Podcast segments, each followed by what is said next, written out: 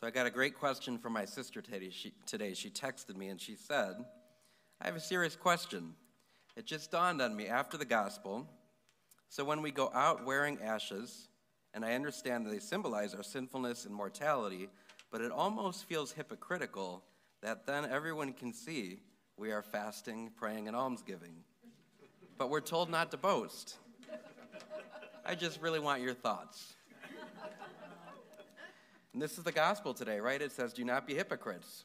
Don't don't put don't make it visible that you are doing any of these things." Now, thankfully, I had a good answer because I've been studying this. I never really studied into this as to why we have this gospel reading today, and it does sound pretty hypocritical, doesn't it? Well, there's a lot that goes into it, and much of it has to do with the whole revelation and, and history of our salvation history coming from what the Jews did. And so we hear opposite things in the first reading. We hear, blow a trumpet, let everybody know that there's a fast.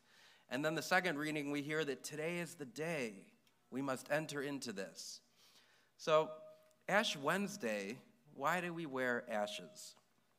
Well, first of all, to go back through some of the scriptural readings from the past, Job said in the book of Job, chapter 42, Therefore I despise myself and I repent in dust and ashes. Repent is a key phrase here. We are repenting when we wear dust and ashes. Daniel, who is praying and interceding for the people, says, I, Daniel, turn my face to the Lord, seeking him by prayer and supplications with fasting and sackcloth and ashes. And Maccabees, they fasted that day and they put on sackcloth and sprinkled ashes. And probably the best one here, the book of Esther, Esther was seized with her uh, deathly anxiety, and she fled to the Lord. She took off her splendid apparel and put on garments of distress and mourning. And instead of costly perfume, she covered her head with ashes and anybody know what else? You know what is it, Father Ray? Dung. Dung. ashes and dung she put on herself. It's a good thing this isn't called Dung Wednesday, or I don't know if we would have that many people.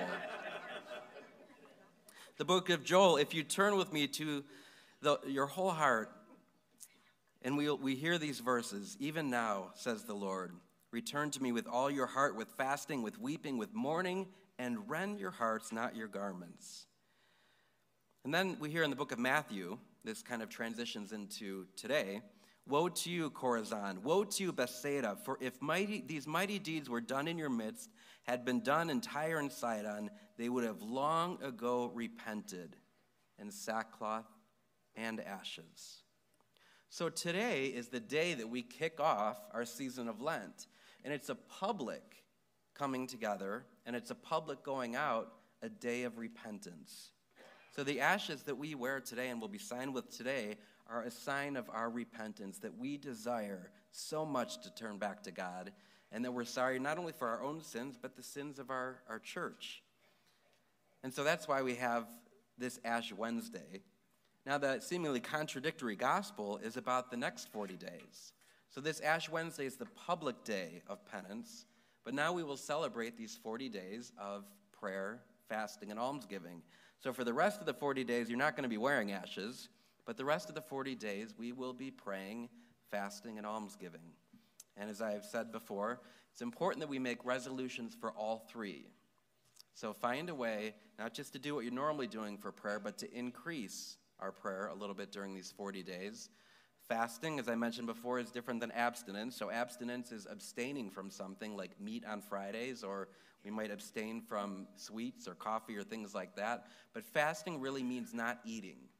So try, try that. See if you can fast for some time during the day or for even days at a time.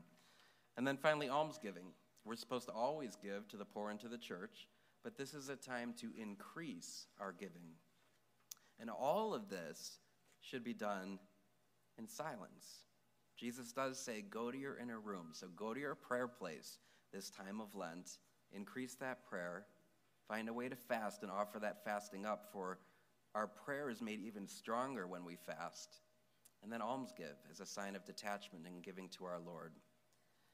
We begin with ashes.